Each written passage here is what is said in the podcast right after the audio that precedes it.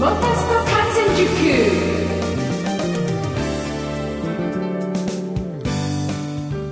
9月8日金曜日夜9時になりました。皆さんこんばんは。喋れるモータースポーツジャーナリストのカズ小林です。いや、季節は急になんか秋っぽくなってきましたよね。朝、半袖で僕バイクに乗るともう寒い寒い、もう長袖のシャツがやっぱり必要だなという、そんないきなり寒い朝を迎えまして、まあそろそろ猫バンバンが始まる季節なのかなというそんな感じもしますけれどもね。暖かくなる日がもうあると言ってもですね、もう早々30度とかにはもうならないんですかね。夏の日差しがちょっと恋しいですけれども。まあ、しかし、この秋の日差しとか空気感っていうのをですね、えー、F1 日本グランプリ開催時の鈴鹿サーキットのそれに近いかなっていう感じはしますね。朝の鈴鹿サーキットのあのグランプリスクエアとかね、そこであの熱いコーヒーが飲みたくなる感じっていうんですかね。どうですか皆さん。なんかこの秋のね、空気だけで、こう、もうワクワクこうしてきませんか？まあそれもそのはずで開催までもう1ヶ月ですよ。F1 日本グランプリまで1ヶ月シンガポールがあってマレーシアがあってそして日本ということでね。いやーまあスーパー GT とかスーパーフォーミュラーではなかなかねこう感じることができないこの国際色っていうんですかね。豊かなイベントです。お祭りですよ。ね。ハミルトンとかベッテルとかねキミ・ライコネンがこの1ヶ月後には鈴鹿サーキットを走っているんですからねもうね今年はね、トークショーとか前夜祭には誰が来るんだろうなとかね。で、今年もやります木曜日のサイン会、抽選で1000名の方がね、そのもう場所で目の前でドライバーがサインしてくれるんですよ。いやー、ね、たまらんでしょ。木曜日のピットウォークはね、スーパー GT とか、こう、スーパーフォーミュラーと同じように、もうほんと近くで F1 マシンが見れちゃいますから、まあ、あの、いわゆる飾り物とかレプリカというもんじゃないですよ。F1 がもう、あの、すぐ走れる状態のやつが もう目の前にあるわけですからね。はい。あの、よく空港とかね、あの、百貨店とか置いてあるやつとはちょっと違いますからね。でですね、また新しい情報が、ちょっとね、さっきなんですけど入ってきまして、まあこれもね、過去には一度も行われなかったことなんですけれども、F1 ナイトピットウォークというのが今年は開催されるらしいですよ。えー、土曜日のですね、前夜祭が終わった後になんとピットロードに入れるという、まあ極めて異例なことなんですが、これ FIA も FOM もよく許可してくれたなというふうに思うぐらいですね、本当にすごいことなんですが、ただあの、ここが大事です。えー、まあ、FIA のあの規則でですね、ピット内のマシーンには全てこうカバーがかけられちゃうんですね。だからもう剥き出しの F1 マシンは見ることができない状態になっておりますんでね。まあそりゃそうですよ。もう次の日はもう決勝ですからね。決勝前日になかなかそこまではというところです。で、えー、ドライバーとかチーム関係者もあの多分ガレージにはこの時間いませんのでね、えー、本当にあの換算とはすると思うんですがでも次の日決勝を迎えるピットレーンを夜歩けるっていうのはこれはねいやぜひとも経験していただきたいとで一般観戦券いわゆるレースの F1 の観戦券を持っている方であれば誰でも入れますからこんなありがたいことはないですよねえー、これも言っとかないといけないです。えー、こちらは前夜祭前の時間帯ですね。お子様連れのご家族が安心して参加していただけるっていう、いわゆるキッズピットウォークがあります。中学生以下のお子様が同伴の方、ね、ぜひ子供ちゃんを出しに 使って入ってください。いやー、まあとにかくね、えーいろんなイベントが今年も用意されてます。まあ、どちらもですね、詳細な時間は決定次第鈴鹿サーキット F1 日本グランプリのサイトで案内されますんでね、ホームページの方をまめにチェックしてください。いやこの日のために有給を使わずに取っておいたって方も多いでしょうしねいやファミリーの方も多いはずです、ね、今年も目いっぱい楽しんでくださいね。いやもう一人でねこれ盛り上がってしまいましたけど本当1ヶ月前になってくるとテンションも上がってきますよね。さあ10月5日6日7日8日 F1 日本グランプリチケットまだ間に合います。鈴鹿サーキット F1 日本グランプリのサイトでぜひご確認ください。まあねプレミアムな F1 を体験したいという方はあのフォーミュラー1パドッククラブというのもあります。VIP スイートプレミアムなんていうのも販売しています。まあこれがすごいんです。ゴージャスなんです。はい。でこのチケットがですねプレミアチケットが9月の10日日曜日の夕方には販売終了ということになりますんでね。いややっぱりパドッククラブ行こうかな。っていう方は、まあ、気になる方はホームページでチェックしてみてくださいさて今週はスーパー GT 鈴鹿1000キロザファイナルの GT300 の話題とかですね F1 とかウェックとかレッドブルエアレースえー、室井さんの声なんかもありますんでね、えー、最後までお付き合いください。モータスポ観戦塾、この番組はトータルカーメンテナンス2号レーシングの提供でお送りします。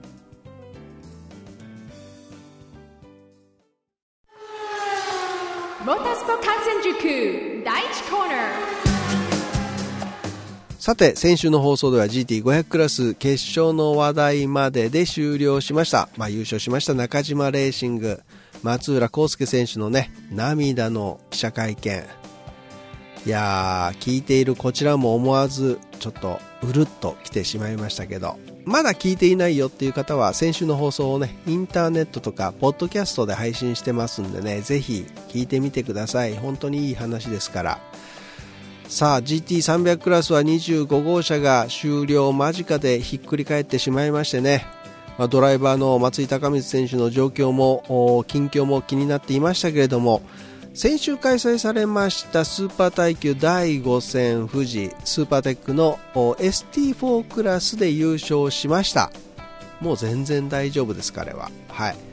えー、ちなみにですが ST3 クラスでは山下健太選手も優勝しているというなんじゃそりゃでしょ。ね違うクラスで2人が優勝している25号車のドライバー。いややっぱり彼らは速いんですよ。ねえ。で、えー、ついでと言っちゃなんなんです。本当になんなんですが10年ぶりに国内の24時間耐久レースが復活すると。これもう多分言い切っていいのかな、えー、富士スピードウェイからプレスリリースが届きまして復活と書いておりますんでね。えー、北海道十勝スピードウェイで2008年に開催された、まあ、レースを最後に、えー、行われていなかった、まあ、24時間レースが富士スピードウェイで復活するというレース名は富士スーパーテック24時間レースということで開催日程は6月の上旬で、まあ、日程調整中ということなんですけれども、まあ、正式発表は別途行われると思いますが走る車はスーパー耐久シリーズの参加車両ということです。車両規定がですね今回は音量規定があると予定しています、まあ、確かにいくらね、えー、富士スピードウェイ山奥とはいえですねレーシングカーの音24時間鳴りまくったらやっぱり響きますからねそれはちょっとっていうとこでしょう。ね富士ね24時間耐久レース。これはちょっと面白そうですよね。さて先週の放送ではスーパー GT 鈴鹿1000キロザファイナル GT500 クラスの決勝までしかお話できなかったんですけども今週は GT300 クラスの話をちょろりということで優勝はレオンクストス AMG の黒沢春樹蒲生直哉組でした。9番手スタートをしたレオンクストス AMG スタートしてすぐにピットインするっていうようなね面白い作戦で進めてきた鈴鹿1000キロです。まあ、25号車 VivaC 86マザーシャシーと1位2位争いを展開していきまして、まあ、25号車もねタイヤ無交換作戦とかいろいろこう敢行しまして、えー、レオンの前に出るなどトップ争いは本当に最終最後のスティントまで、えー、続きました。で5回目のピットインをしてタイヤ交換を行った25号車 VivaC 松井選手に交代するんですがここでちょっと25号車ペースが上がらなくなっちゃう。そこへ、えー、レオン AMG のガモー選手がステーリングを握りまして25号車を猛追してくると。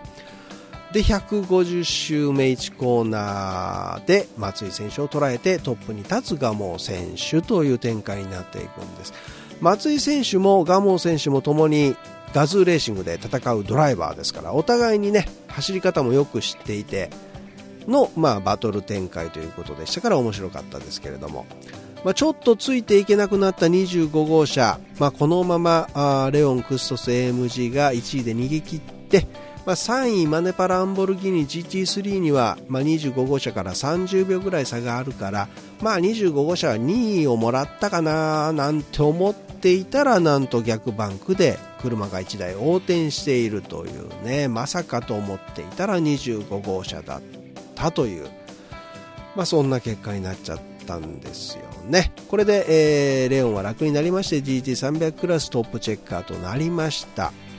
まあ見事なピット戦略とブリヂストンタイヤ相当良かったんでしょうね。で2位に続いたのがマネパランボルギーニ。3位にはショップチャンネルランボルギーニ。GT3 ということで JLOC が2位3位に続く結果になりました。さあそれでは黒沢選手とガモン選手の声を続けて聞いていただきましょう。どうぞ。はい。あのー本当にね、まあ、今トップになったのはあの知ったんですけどでも、まああのまあ、これを気をこれで、ね、気を緩めずに、えー、次の対、えー、茂木もありますからチャンピオンを目指してね、えー、頑張りたいと思いますし本当に、まあ、さっき、ね、松浦選手もすごくドライバーとして、えー、悩んだ時期とかもあるんだろうなとかって思ったんですけど、まあ、僕もオーナーと一緒にチーム立ち上げてで強いチームを作ろうということで一生懸命自分もドライバーも含め裏方もやってきたんで すごくこう今日の結果っていうのは嬉しいししかも、えーね、みんなが完璧な仕事をしてくれて直哉選手はすごく速くて信頼できるドライバーだし、えー、スポンサーの人、えー、チームの、えー、スタッフのみんなすべての人たちにね感謝したい、えー、一生でしたね。はい、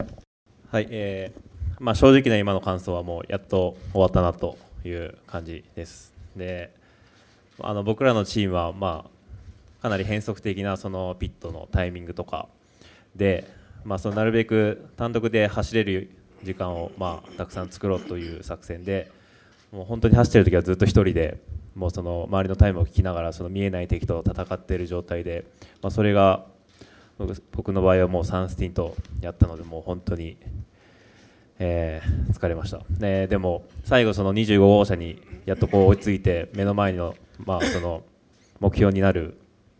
のが現れたらやっぱりそのもなんていうんですかね。もっとその集中できたしで最後まで気を抜けず気を抜かずにいい走りが、えー、できたと思います、えー、それとそのここ最近その AMG とそのブリヂストンタイヤののパッケージもすごいあの良くなってきて特にその決勝のペースにはもうすごい自信があったので本当にあの皆さんの、えー、おかげで、えー、勝つことができて、えー、よかったです。ありがとうございました。黒沢選手は言わずと知れた、まあ、黒沢元春さんのね、えー、いわゆる元さんの息子さんなんですけどこう喜怒哀楽っていうのはあまり表に出さない方ですよね。さて、えー、夏休みが明けまして F1 後半戦がスタートしまして F1 第12戦ベルギーグランプリ決勝が8月27日日曜日スパフランコルシャンで行われましてこれ先週喋れなかったんで今日喋ってるんですけどポールポジションからスタートしました。ルイス・ハミルトンがスタートからトップに立ちまして最後はウルトラソフトを装着したセバスチャン・ベッテルからのプレッシャーを受けますが、まあ、途中のセーフティーカーのリスタートなんかでも首位を守りまして2.3秒差をつけてトップでチェッカーを受けていると。えー、自身200戦目となるレースをポール・トゥウィンで勝利しているということですね。2位にフェラーリのセバスチャン・ベッテル3位にレッドブルのダニエル・リカルドが入ったというところですね。そして続いて第13戦イタリアグランプリが先週行われました。9月3日に超高速サーキットモンツァで決勝レースが行われましてポールポジションからスタートしたルイス・ハミルトン・メルセデスが、まあ、スタートからトップを維持しまして危なげないレース展開でトップチェッカー。もう本当に独走でしたね。えー前線のベルギーグランプリに続いて今シーズン初の2連勝ポール・トゥ・ウィンで今季6勝目を挙げて、えー3ポイント差をつけてチャンピオンシップトップ首位に浮上しています、え2位には同じメルセデスのバルテリ・ボッタスが入りまして、まあ、メルセデス今季3度目のワンツーフィニッシュを達成しているというところです。3位にはセバスチャン・ベッテルが続きましてフェラーリの地元です。イタリアで T4 の前で表彰台に上りましてまあすごい。すごい声援でした。逆にハミルトンには大ブーイングだったんですけどね ティフォシから。まあ、そんなあのティフォシに対してハミルトンはですね、まあ、僕とバルテリがいなかったらフェラーリが勝ってたわけだから仕方ないと。フェラーリに勝つと悪役になってしまう。僕は彼らに対して敬意を持ち続けるつもりだ。彼らの情熱は素晴らしい。みんなが赤い車を愛している。っていうふうにコメントしています。さあ次戦は第14戦シンガポールです。でマレーシア。そして次はいよいよ日本です。さて次はレッドブルエアレースの話題です。レッドブルエアレースワールドチャンピオンシップ2017シーズン第6戦ポルト大会の決勝が9月3日日曜日に行われましてマルティン・ソンカ選手が自身のキャリア2度目の優勝を果たしましての総合優勝1位に返り咲きました。えー我らが室谷シーデ選手は予選前の機体トラブルでトレーニングセッション2回をキャンセルしまして、まあ、当初は出場も危ぶまれていたんですが、まあ、チームの垣根を越えた協力で無事に出場を果たしましてレースを6位で終えています。そうなんです。まず機体フレームに小さなひび割れが見つかったんですね。まあ、着陸時の急制動によって、まあ、無理な力がかかったことでフレームが折れてしまっていたということだったんですけども、まあ、いわゆるその空港ハンガーにこう来た時にですね、えーまあ、もちろん降りるわけなんですそんなハードランディングはしてなかったらしいんですが、えーまあ、折れちゃってたんですね。えー、室谷選手もこのレース出場はもう無理だろうと諦めかかっていたらしいんですけれども、まあ、ダメ元でスタッフが修理に必要な部品とか器具を探しているとですね、全て揃うらしいということが分かってで、まあ、なんと他のチームからもですね腕利きのエンジニアさんが集まってくれて金曜日の夜遅くまで修理作業を手伝っての予選日、えー3セッション目の練習フライトに間に合ったというですね。本当にあのすごいですね。他のチームが応援しに来るなんていうのはね本当嬉しいでしょう。で、えー予選のフライトも無事に行えました。予選の順位は3位ということで、まあ、金曜日までの状況が嘘のような好結果でね翌日の決勝レースにも期待がかかったわけなんですけれども。さあ明けまして決勝ラウンドオブ14スロベニアのピーター・ポドランセックとの対戦に、勝ちます。そしてラウンドオブ8に進みます。そして対戦相手がマウティン・ソンカ選手、ね、先に飛んだのが室谷選手なんですがなんとスタート時のスピードを超過してしまいまして1秒プラスのペナルティーをもらっちゃいます。これがねやっぱり致命傷となりましてね。ラウンドオブ8で敗退してしまいました。え今回のポルトのレースは直線的なコース高速のコースであることに配慮しましてスピードのスタートのスピードの制限が通常の200ノットではなく180ノットに抑えられていたんですね。で、まあ、高さのあるこう橋を越えてから一気に降下してスタートゲートに向かっていくコースレイアウトなんです。まあ、スタートゲートの手前でね速度がこう大きく変化しやすいという、まあ、難しいスタートコントロールが必要だったんですね。ラウンドオブ14の孫家のタイムをわずかとはいえ自分より前にいたのでスタートを含めてどこかで縮めなければいけないという気持ちがあったんでしょうね。自分でそれは感じていませんでしたが知らず知らずのうちに少し力が入ってしまったのかもしれませんと古谷選手はコメントしています。ねえ残り2戦で10ポイント差っていうのはですね、えー室谷選手が自力で、えー総合優勝シリーズチャンピオンになる可能性が消えたということなんですね。仮に室谷選手が残り2戦をトップ連勝したとしても、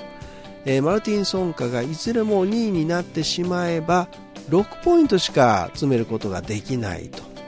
それどころかですね次戦の結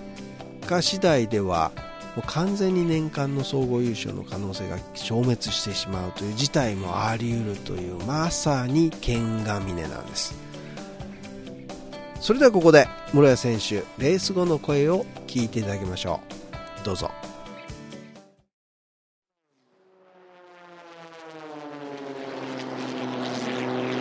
Number 31 Moroya, 1 minute 8.414 seconds. That includes a 1 second penalty for exceeding uh, the start speed. フライトは本当にこういいタイムが出てねいいフライトだったと思うんですけれどもこうスタートのセットアップが、まあ、橋を越えてこうセットアップするちょっと難しいセットアップなんですけど、まあ、トレーニングセッションを少し、えー、2回飛べれなかったことで、まあ、その辺の、ね、セットアップがいまいちこうできてなかったのが原因だと思います。まあ、飛行機のセットアップは、ね、少しやっぱ時間がかかるので、まあ、それを十分セットアップするだけの時間がなかったのが、まあ、今回の原因だと思います。まあ、非常にこう綺麗な都市であの本当に多くのお客さんの前で飛べたのは本当に楽しかったですねまた戻ってきたいと思います、まあ、今回ファイナル4行けなかったのはあもちろんね、えー、チャンピオンシップを争う上では、まあ、大きなあハンディにはなると思いますけど、まあ、これで終わりではないしあと2レースありますからでまだこのファイナル、ね、どうなるかわからないので、えーまあ、次に向けて本当にセットアップするしかもうないのでねそれをやっていきたいと思います。はい、村選手の声でした。まあ、年間総合優勝を達成するためにはもはや一つのミスも許されないということです。頑張れ、室屋選手。曲はブラックベリースモークでサンライズインテキサスでした。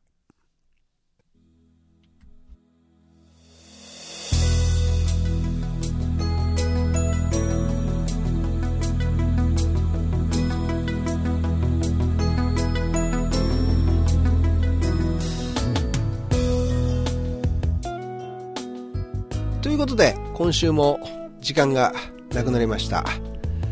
えー、ウェック WEC 世界耐久選手権は9月の3日第5戦メキシコの決勝レースが行われましてポルシェ LMP チームの2号車919ハイブリッド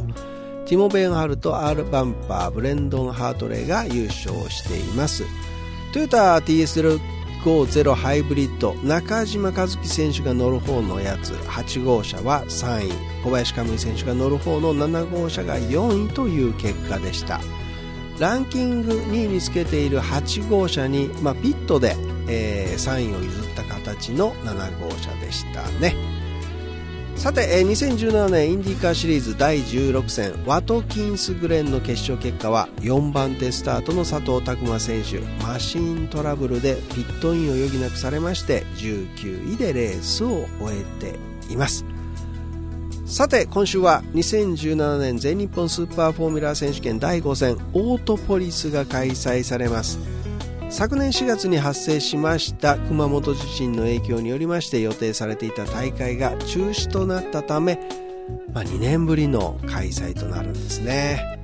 ちょっと見どころのを喋る時間がなくなってしまいました。ね。ということで皆さん今週は全日本スーパーフォーミュラ選手権第5戦オートポリスをお楽しみください。ということで今週はここまでになります。お相手は喋れるモータースポーツジャーナリストのカズ小林でした。皆さん良い週末を。See you next week. バイバイ